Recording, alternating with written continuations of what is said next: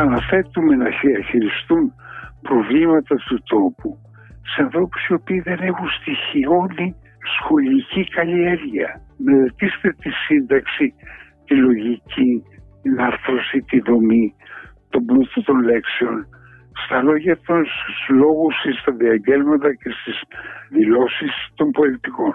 Τραγικό το επίπεδο.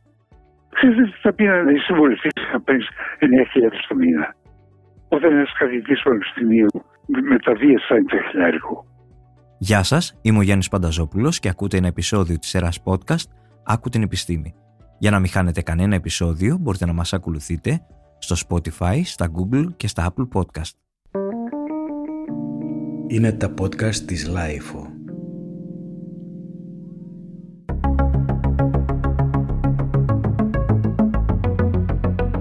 Ποια είναι τα παρακμιακά φαινόμενα της ελληνικής κοινωνίας και πολιτικής, γιατί τα πολιτικά κόμματα στην Ελλάδα δεν έχουν πολιτικό λόγο, πόσο αφορά τον Έλληνα σήμερα η πολιτική; Και ποια είναι η βαθύτερη ελληνική παθογένεια; Σήμερα έχω τη χαρά και την τιμή να φιλοξενώ στο στούντιο της LiFO έναν από τους κορυφαίους Έλληνες διανοητές και από τους ελάχιστους εναπομείναντες πνευματικούς ανθρώπους της Ελλάδας.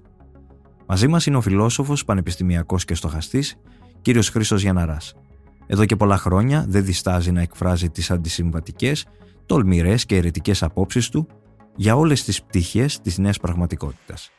Πάντα τον χαρακτηρίζει το ευγενές και μιλήχιο ύφος, τα βιβλία του βρίσκονται διαρκώς στη λίστα των ευπόλυτων, ενώ τα κείμενά του πάντοτε πυροδοτούν συζητήσεις, διαφωνίες και προβληματισμούς. Είναι ομότιμος καθηγητής φιλοσοφίας του Παντίου Πανεπιστημίου, έχει γεννηθεί στην Αθήνα, σπούδασε στα Πανεπιστήμια της Αθήνας, της Βόνης και της Ορβόνης και έχει διδάξει φιλοσοφία, πολιτιστική διπλωματία και συγκριτική οντολογία στα Πανεπιστήμια της Γαλλίας, της Ελβετίας και της Ελλάδας. Κύριε Γιαναρά, ευχαριστούμε πολύ που είστε μαζί μας. Εγώ ευχαριστώ για την προσκλήσή σας. Θέλω να ξεκινήσω από τα γενικά. Τι εποχή είναι αυτή που ζούμε, τι θα μας λέγατε; Καταλαβαίνετε ότι είναι πάρα πολύ δύσκολο να τι θα σευθεί αυτή η εποχή σε έναν ορισμό. Ο μόνος ίσως ορισμός που θα απέδιδε ακριβώς την κατάσταση είναι το αλαλούμ. Ακριβώς επειδή τα, τα, δεδομένα είναι πολλά, καινούρια, δεν τα περίμενε κανείς ίσως σε μεγάλο ποσοστό. Επομένως ε, κάθε προσπάθεια ερμηνείας ε, έχει τον κίνδυνο της γενικολογίας, επομένως της γενικολογίας, επομένως της αβεβαιότητας. Έχετε μιλήσει πολλές φορές και έχετε γράψει στα κείμενά σας για τα παρακμιακά φαινόμενα της ελληνικής κοινωνίας και πολιτικής. Μάλιστα το τελευταίο σας βιβλίο τιτλοφορείται «Αντιπαλεύοντας την παρακμή». Υπάρχει τρόπος να αντιπαλέψουμε την παρακμή; Κοιτάξτε, πιστεύω ότι υπάρχει τρόπος. Αρκεί να μπορούσε να αφιπιστεί η μάζα, να αφιπιστεί η μεγάλη πλειοψηφία των Ελλήνων που πιστεύω ή ελπίζω ότι ζουν το αδιέξοδο, δεν ξέρουν να το πούν, δεν μπορούν να το πούν. Τους ξεπερνάει, μας ξεπερνάει όλους. Και ταυτόχρονα δεν έχουν καμία βοήθεια από πουθενά, διότι όλες οι ενδιαφερόμενες για μας δυνάμεις, στις εισαγωγικά του ενδιαφερόμενες, δεν έχουν καμία στόχευση προς την απαλλαγή μας ή προς την καλυτέρηση των συνδικών μας. Επομένως, είναι ένα άνισο παιχνίδι έχουν συμβεί πράγματα, γεγονότα και καταστάσεις και συμβαίνουν σήμερα ακόμα που πραγματικά σε αφήνουν κατάπληκτο. Οι επιλογές, οι πολιτικές επιλογές, οι πολιτικές πρακτικές, η ασυνέπεια του πολιτικού λόγου, το διαζύγιο πολιτικής και λογική, κοινωνικής λογικής. Και το λέω κοινωνικής λογικής, δεν εννοώ ψυχο, ψυχοφέλιμες συμβουλές, ενώ πώς θα υπηρετηθεί το κοινωνικό γεγονός, να λειτουργεί η κοινωνία. Δεν λειτουργεί η κοινωνία. Είμαστε αρπακτικά οργανωμένε σε ομάδες που αποβλέπουμε στον κρατικό κορβανά και συναγωνιζόμαστε ποιος θα πετύχει περισσότερη εξασφάλιση. Τίποτε άλλο. Κανένα όραμα. Και αυτό καθρεφτίζεται ολοφάνερα στην παιδεία μας τα πρόσωπα τα οποία διευθύνουν εδώ και, πολλά χρόνια την παιδεία του τόπου, οι υπουργοί παιδείας, ό,τι πιο άσχετο μπορεί να φανταστεί κανείς προς τι στην αποστολή αυτή. Άνθρωποι που δεν είχαν ποτέ ιδέα τι θα πει σχολείο και πανεπιστήμιο και, και βρέθηκαν επί σειρά ετών να διευθύνουν το Υπουργείο Παιδείας με μελοβιτούρε και με εφευρήματα, γελία, κομικά. Θέλω να σταθώ στα πολιτικά κόμματα που στην Ελλάδα σήμερα έχετε πει ότι δεν έχουν πολιτικό λόγο. Αντιλαμβάνονται την πολιτική σαν τεχνική διαχείρισης ή διεκδίκησης της εξουσίας. Μπορεί να αλλάξει αυτό; Κοιτάξτε, θεωρητικώς μπορεί θα έλεγα. Η κοινωνική δυναμική δεν τίθεται από φόρμουλες και από εξαιρετικές συνταγές. Νομίζω ότι είναι συνάρτηση προσωπικότητων. Ένας πολιτικός ο οποίος θα μιλάει άλλη γλώσσα, θυμηθείτε απλώς έτσι για το παράδειγμα κάποια σλόγκαν πώς λειτουργήσαν στο κοινωνικό σώμα στην Ελλάδα. Η Ελλάδα στους Έλληνες, ας πούμε. Ναι, ναι. Είναι μια ένδειξη του πώς κάτι, μια έκφραση αφηρημένη ξυπνάει και δημιουργεί γεγονότα. Αυτό έχει λείψει, τραγικά έχει λείψει. Το επίπεδο του κομματικού λόγου στην Ελλάδα είναι αυτή τη στιγμή είναι πεθαριώδες, είναι, είναι ακατανόητο. Πόσο αφορά τον Έλληνα σήμερα η πολιτική; Άμεσα, πάντοτε. Πάντοτε και άμεσα, διότι έτσι μπορεί να είναι η ζωή μας, από αυτούς εξαρτώμαστε. Το σχολείο του παιδιού μας, ή το επαγγέλμά μας, οι συγκοινωνίες μας, ή το, το πάντα είδατε όλους αυτούς τους πειραματισμούς τους κομικοτραγικούς που διαχείρισε ο, ο Τάχα και δήμαρχός μας πώς ε, αποκάλυψαν και εξήγηραν μάλιστα, ελπίζω σε ένα ποσοστό, εξήγηραν την αγανάκτηση του λαού. Έπαιζε ο κύριος Προβογιάννης επί χρόνια με το κέντρο της Αθήνας, σαν να ήταν το παιχνιδάκι με το χάρη ο μπαμπάς του. Καμία συνείδηση και καμία συγγνώμη στο τέλος. Είναι αδιανόητα πράγματα, είναι για κάφρους.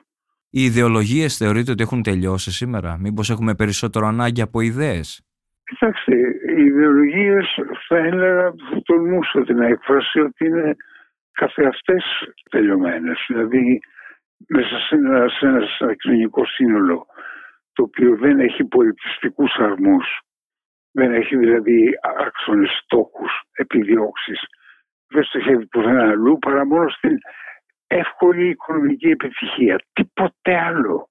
Το ελληνικό σχολείο αυτή την ώρα είναι ό,τι πιο, πιο παρακμιακό γνώρισε ποτέ αυτός ο τόπος από τα χρόνια του Κοροκοντρόνια. Και δεν μιλάει κανείς. Υπάρχουν κάποιες ίσως εφημερίδες που έχουν μια σωστή ειδησιογραφία τουλάχιστον. Έχουν ένα σεβασμό για τον αναγνώστη. Αλλά όλο το υπόλοιπο είναι ένα παιχνίδι εντυπώσεων. Παντού. Παντού. Θέλω να μείνω στην παιδεία, γιατί ξέρω ότι σας έχει απασχολήσει πολλά χρόνια. Διαβάζω απόσπασμα από ένα παλαιότερο άρθρο σας. Έχετε γράψει. Εφημερίδες και τηλεοράσεις προβάλλουν κάθε τόσο διθυραμβικά φωτογραφίες και πανηγυρικές δηλώσεις όσων πρότευσαν στις εισαγωγικές των ε, ανωτάτων ιδρυμάτων. Αλλά αυτές οι πρωτιές, λέτε, είναι συχνά θριαμβικά κατορθώματα χρυσοπληρωμένων φροντιστηρίων και ιδιωτικών μαθημάτων που η εμπορική τους ευφυΐα έχει επιβάλει στην ελλαδική κοινωνία τον εκπαιδευτικό πρωτογονισμό της απομνημόνευσης. Αναρωτιέμαι, κύριε Γιαναρά, τόσα χρόνια αλλεπάλληλες εκπαιδευτικές μεταρρυθμίσεις και κανένα αποτέλεσμα. Όλοι θέλουν να κάνουν μεταρρυθμίσεις, αλλά κανείς δεν είναι πρόθυμος να τις εφαρμόσει. Γιατί συμβαίνει αυτό; Για να απαντήσει και είναι σοβαρά στο γιατί σημαίνει αυτό, θέλει πολύ μελέτη και πολύ κόπο και πολύ προσπάθεια. Αλλά επειδή μιλάμε τώρα, σαν να συζητάμε δύο πολίτες, τολμώ να πω. Ναι, ναι. Ποιος από εμάς δεν σκέφτηκε, με ποιες προποθέσει, ποια προετοιμασία, ποια δεδομένη εκπαίδευση πίσω της; Λειτουργεί η Υπουργός Παιδείας, η οποία τώρα είναι κάτι άλλο, είναι ακόμη προήθεια, έγινε κάτι άλλο. Αλλά όλη την προηγούμενη τετραετία είχαμε Υπουργό Παιδείας την κόρη του Κεραμέως, ενός άντρα ο οποίος τίμησε την πατρίδα του. Και ήρθε η κόρη του, η οποία δεν είχε ιδέα τι θα πει σχολείο στην Ελλάδα. Και ποιο είναι ο στόχος, ποιο είναι το, ποιο είναι το νόημα να πηγαίνει σχολείο στην Ελλάδα, όχι κάπου αλλού όλα εξαντλούνται στο να κοιτάξουμε τα τζάνια να μην σπάνε, δεν ξέρω τι είναι, τα σχολικά κτίρια να συντηρούνται. Είναι τραγική η κατάσταση. Αφήστε τα πανεπιστήμια πια. Έτσι μεγάλη ευθύνη στα λεγόμενα μέσα μαζικής ενημέρωσης. Τουλάχιστον να ακούγονται φωνές διαμαρτυρίας, κραυγές, ημωγές. Δεν μπορεί να πάει μέχρι αυτή η βαλίτσα. Έχετε πει επίσης το μέλλον σε συνείδηση ενός παιδιού ή εφήβου σήμερα μοιάζει μονόδρομος. Επιλογές δεν υπάρχουν. Με πτυχίο ή χωρίς πτυχίο, το μέλλον του θα κρυθεί από τις ευκαιρίες, δηλαδή από τις γνωριμίες, τα τυχερά και τις λοβιτούρες. Δεν είναι μια πραγματικότητα αυτή. Νομίζω ότι είναι δεδομένη πραγματικότητα. Το καλύτερο μυαλό, η σχέστερη εξειδίκευση, δεν ξέρω πώς να το πω. Δεν μπορεί να ανθίσεις στην Ελλάδα. Γιατί, γιατί εξαρτάται από παράγοντες μη λογικούς, αλλά παράγοντες σκοπιμότητες πολιτικής διαφήμισης, κομματικής προβολής, εξυπηρέτησης συμφερόντων. Είναι πολύ άσχημη η κατάστασή μας. Είναι εύκολο να εξουδετερώσετε τη διαπίστωσή μου με τη ρετσέτα ότι είναι μια μεροχολική ή μια απεσιόδοξη άποψη ενός ηλικιωμένου. Πιθανόν είναι και αυτό. Πιθανόν. Ένα στα χίλια. Αν, έχει ένα, μια, ένα, αν είναι και ένας φακός για να φωτίσει την πραγματική μας κοινωνική πραγματικότητα. Ακούσατε ποτέ πολιτικό τι τελευταίες δεκαετίες, ο οποίος να βγει να στη συγγνώμη για κάτι. Εδώ έγινε το μακελιό της Λάρισας με τα, τα, με το, τρένο. Με το τρένο στα τέμπη. Ναι, στα τέμπη. Και ακόμα δεν έχει προσαχθεί κανένας επίσημα με ενοχές. Κανένας. Τι είναι αυτό που σας ενοχλεί στην ελληνική κοινωνία σήμερα; Κοιτάξτε, δεν πρόκειται για ενοχλήσεις. Θα προτιμούσα να μου βάλετε το ρήμα τι είναι αυτό που με απελπίζει. Ναι, ναι, είσαστε μόνοι, θα μπορούσαμε να πούμε. Ναι, μπράβο και το δύο είναι η, ότι παγιώνεται το αυτονόητο της παρακμής. Όλοι θεωρούμε αυτή την παρακμή αυτονόητη. Έλα καημένα κάτι κάνουν και αυτοί. Ή ποιο να ψηφίσεις τώρα και έχουν περάσει οι πολιτικές καθεστήσεις και η πολιτικολογία. Έχει περάσει στις τηλεοράσεις αυτό που εμπορεύονται άλλα φάρμακα, άλλα δεν ξέρω τι, ήδη μας πουλάνε και μια ξέρω μια κομματική επαγγελία. Πολύ χαμηλό στο επίπεδό μας. Δεν υπάρχει παιδεία σε αυτόν τον τόπο. Και δεν υπάρχει παιδεία, δεν υπάρχει δημοτικό σχολείο και γυμνάσιο, αλλά κυρίως δημοτικό. Δεν μπορεί να λειτουργήσει μια κοινωνία όταν από νωρίς τη λεγόμενη προσχολική εκκλησία δεν αρχίζει να εκπαιδεύει πολίτες και όχι καταναλωτάκια τόσα χρόνια που παρακολουθείτε και τη δημόσια σφαίρα, ποια θεωρείτε ότι είναι η βαθύτερη ελληνική παθογένεια, ποια θα ξεχωρίζατε; Φαινομενικά, δηλαδή αυτό που αμέσως φαίνεται εξωτερικά, είναι η, η ψευτοέπαρση του εξευρωπαϊσμού. Πρέπει να γίνουμε Ευρωπαίοι. Δεν θυμάστε ο Καρμελής ο γέρος που ήθελε όταν κάθε κάποια καταστοιχεία μεταρρύθμιση που έκανε είχε πει μετά ότι και αυτά τα δύο ο και τα τρία ή πρέπει κάποτε να καταργηθεί να πάρουμε ένα τελικό αλφάβητο να μπορούμε να γίνουμε και εμείς Ευρωπαίοι. Νομίζω ότι τέτοιες φράσεις θα έπρεπε να χαραχθούν κάπου για να μείνουν εσαί. Ότι το όραμα αυτού του λαού επί 200 χρόνια είναι να γίνει επιτέλους Ευρωπαίος ο Ευρωπαίος που ήταν ο Φράγκος, δηλαδή που από την πρώτη στιγμή τον είδαμε ως μια νέα εμφάνιση πρωτογονισμού μέσα στην ιστορία της Ευρώπης. Ήταν όλα βαρβαρικά φύλλα και φυλές που παραμόνευαν επί εκατονταετίες στα σύνορα της, του λεγόμενου Βυσαντίου, δηλαδή της ελληνορωμαϊκής αυτοκρατορίας. Και ναι, ξαφνικά αυτοί έγιναν το ίνταλμά μας.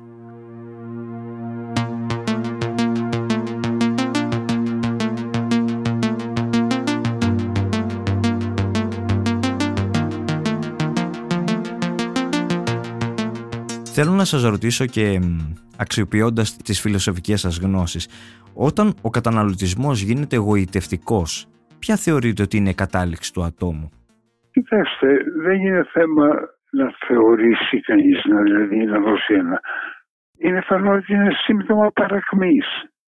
Ο καταναλωτισμός είναι μια εγωκεντρική τάση. Το εγώ μας, το ένστικτό μας, που είναι το πρωτόγωνο στοιχείο στον άνθρωπο. Θέλει να αρπάξει, να κατέχει, να ειδονίζεται, να κυριαρχεί. Όλα αυτά είναι πρωτόγωνα, είναι ζωούδι.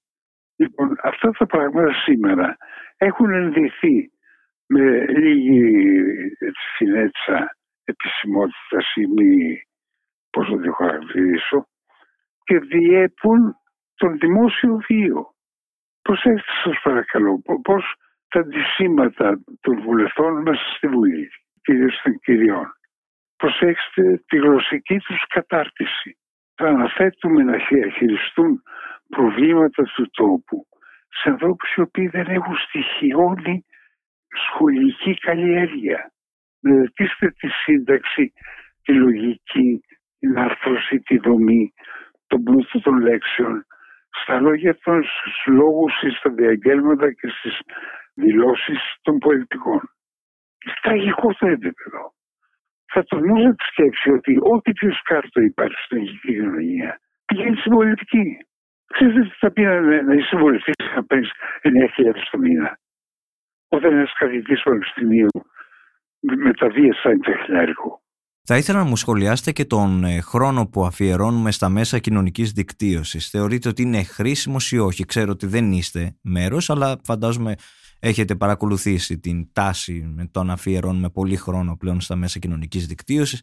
Συγχωρέστε με ίσως ιδιωτελώ το βλέπω με λίγη συμπάθεια διότι δείχνει ακόμα έναν πόνο, μια εγρήγορση.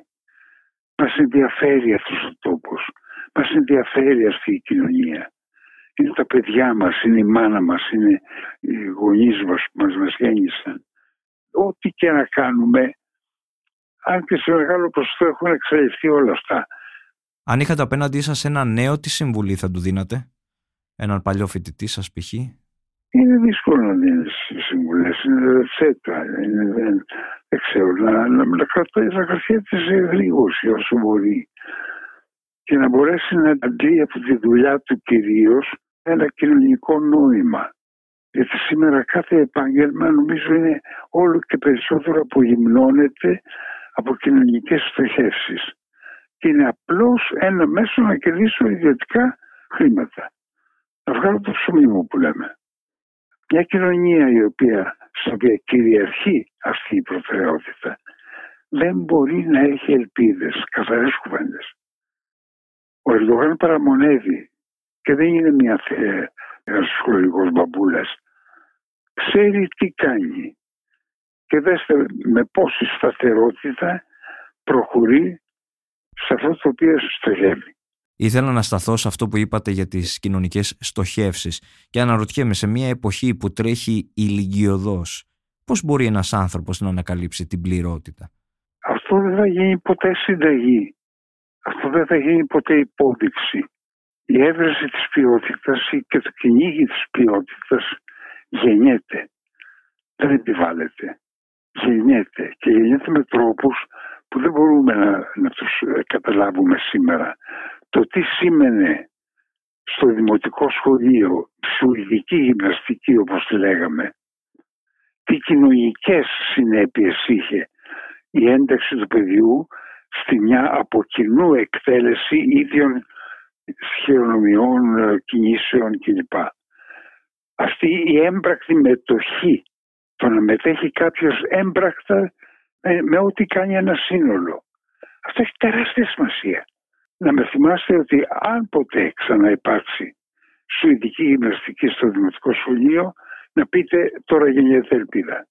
Έχουμε πολύ απομακρυνθεί και τόσο που μοιάζει κάθε αναφορά σε τέτοια δεδομένα να έχει χάσει πια κάθε... να γελάει ο άλλος τον ακούει και έχει δίκιο που γελάει. Γιατί είναι ουτοπία, σκέτη ουτοπία. Όταν παίρνεις τον πρώτο τη Χόντα και τον κάνεις υπουργό παιδείας επί τέσσερα χρόνια ξεσαλώνει, ξεζώνει τα πάντα. Δεν έχει ιδέα τι θα πει παιδεία και εκπαίδευση.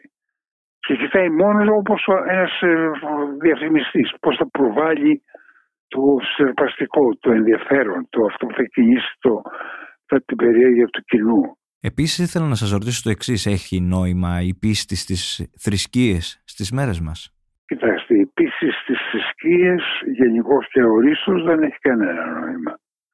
Είναι ψυχολογικό γεγονός. Το να ανακαλύψεις την παράδοση της κοινότητας, πώς λειτουργούσε η κοινότητα σε, σε άλλες εποχές. Δηλαδή η λογική της κοινωνικής οργάνωσης είχε έναν άξονα. Δεν ήταν η ωφελημότητα, δεν ήταν το συμφέρον, επομένως η διαμάχη των συμφερόντων. Ήταν η προτεραιότητα της κοινωνίας των σχέσεων.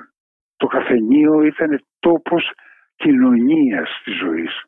Γι' αυτό και η ζωή λειτουργούσε κοινωνικά. Φέτος δεν είχε εσύ εισοδιά, είχα εγώ περισσότερη εισοδιά, θα τη μοιραζόμασταν.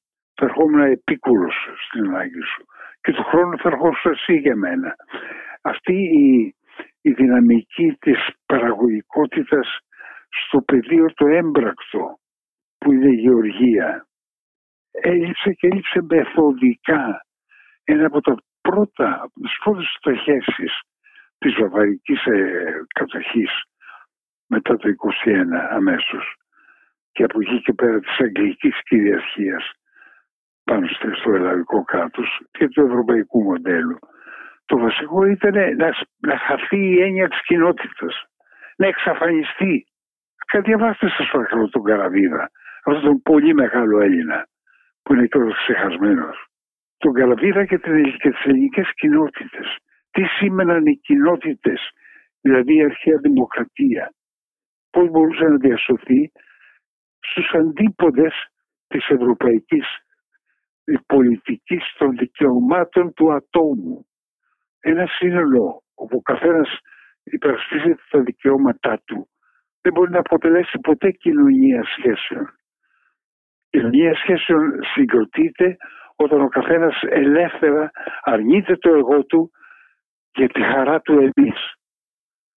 Για τη χαρά της κοινωνίας των σχέσεων.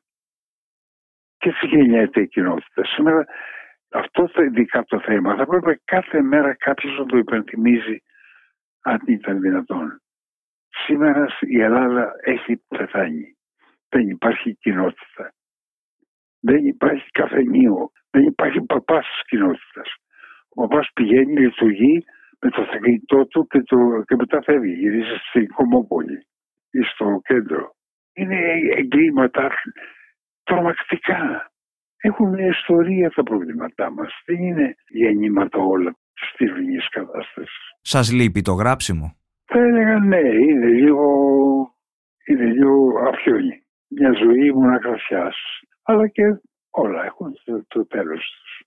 Σας τρομάζει το τέλος, ο θάνατος, η φθορά; Ο θάνατος είναι το πρόβλημα το κεντρικό, το υπαρξιακό πρόβλημα του κάθε ανθρώπου. Εκεί κρύβεται η οριμότητά του η οποία δεν είναι στο επίπεδο της σκέψης και των κρίσεων και των συλλογισμών είναι στο επίπεδο της ετοιμότητας για την αποδοχή. Και εκεί τα πράγματα παίρνουν άλλο χαρακτήρα. Ευτυχώς υπάρχουν ακόμα οι εκκλησίες, υπάρχει η λατρεία με την φοβερή ποιήση που κομίζει εκεί. Τι θα λέγατε ότι είναι ο έρωτας, μιλήσατε πριν για τις σχέσεις, επειδή έχετε γράψει και αντίστοιχο βιβλίο. Ε, νομίζω ότι έχω παραπεί πολλά γι' αυτό. Δεν είναι πια... Δεν θα ήθελα να προσθέσω τώρα κάτι. Όποιος θέλει να δει, μπορεί να διαβάσει το βιβλιαράκι μου σχόλιο στο άσμα ασμάτων. Και αυτό το βιβλιαράκι χαίρομαι που υπάρχει ακόμα. Τα βιβλία σας διαβάζονται έτσι κι πάρα πολύ. Έχετε δώσει απάντηση στο νόημα της ζωής; Το νόημα της ζωής δεν παίρνει μια απάντηση. Το νόημα της ζωής οικοδομείται από μια καθημερινή πάλι, από μια καθημερινή προσπάθεια αναμέτρησης μαζί του. Να αναμετρηθείς με το νόημα της ζωής. Δεν είναι, δεν είναι λογικό απλώς ε, δεν είναι μεταφορά γνώσεων ή μεταφορά πληροφοριών. Είναι όλοι μαζί. Ε, όπως η διποίηση. Γράφει ο Ηλίθης. Σ' αγαπώ και στην αγάπη δεν ξέρω να μπαίνω σαν Παρσέλινος από παντού. Αυτό που λέει αυτός ο στίχος δεν μπορεί να υποθεί με καμία άλλη γλώσσα. Αυτός ο στίχος συγκεφαλαιώνει το νόημα του να ζεις. Ή ο Σολομός στα σπλάχνα μου, τη θάλασσα που δεν ησυχάζουν. Να είχαμε κάποτε στην εφηβεία είχα τολμήσει να προτείνω στη θέση του εθνικού ύμνου που έχουμε τώρα του Σολομού και που νομίζω ότι είναι ολοφανερή η βαβαρική επιρροή ε, στη μουσική του. Να βάζουμε εθνικό ύμνο τον τσάμπικο του Γκάτσου στα κοκκοθράχανα τα βουνά με τους λαγούθο και το ζουρνά πάνω στην πέτρα την αγιασμένη χορεύουν τώρα τρεις ανδυωμένοι. Το θυμάστε; Φυσικά. Λοιπόν, αυτό θα μπορούσε να είναι ο εθνικό ύμνος. Ο εθνικό ύμνος δεν μπορεί να είναι με τη λογική των δικαιωμάτων του ατόμου. Ο εθνικό ύμνος στην Ελλάδα έχει σχέση με τη ζωή και το θάνατο. Κύριε Γιαναρά, υπάρχουν πολλοί που σας ακολουθούν πιστά και άλλοι που εναντιώνονται συχνά σε όσα λέτε κατά καιρούς. Τι τους απαντάτε; Δεν τους παίρνω είδηση. Ίσως εγώ έχω απομακρυνθεί. Και το αντίο είναι φυσιολογικά.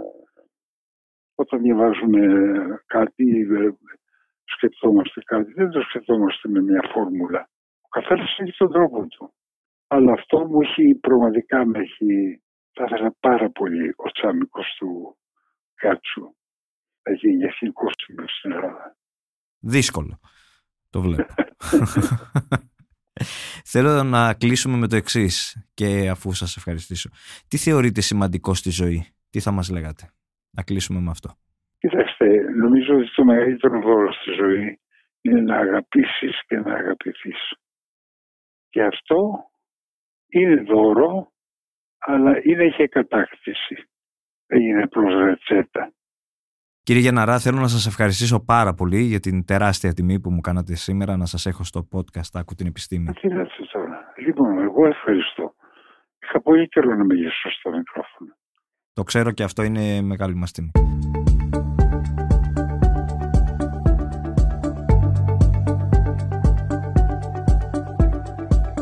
Ήταν ένα επεισόδιο της σειράς podcast «Άκου την επιστήμη» με καλεσμένο τον ομότιμο καθηγητή φιλοσοφίας του Παντίου Πανεπιστημίου, κύριο Χρήστο Γιαναρά, σε μια συζήτηση για την πολιτική και την κοινωνία, την εποχή μας, αλλά και τα υπαρξιακά ερωτήματα της ζωής.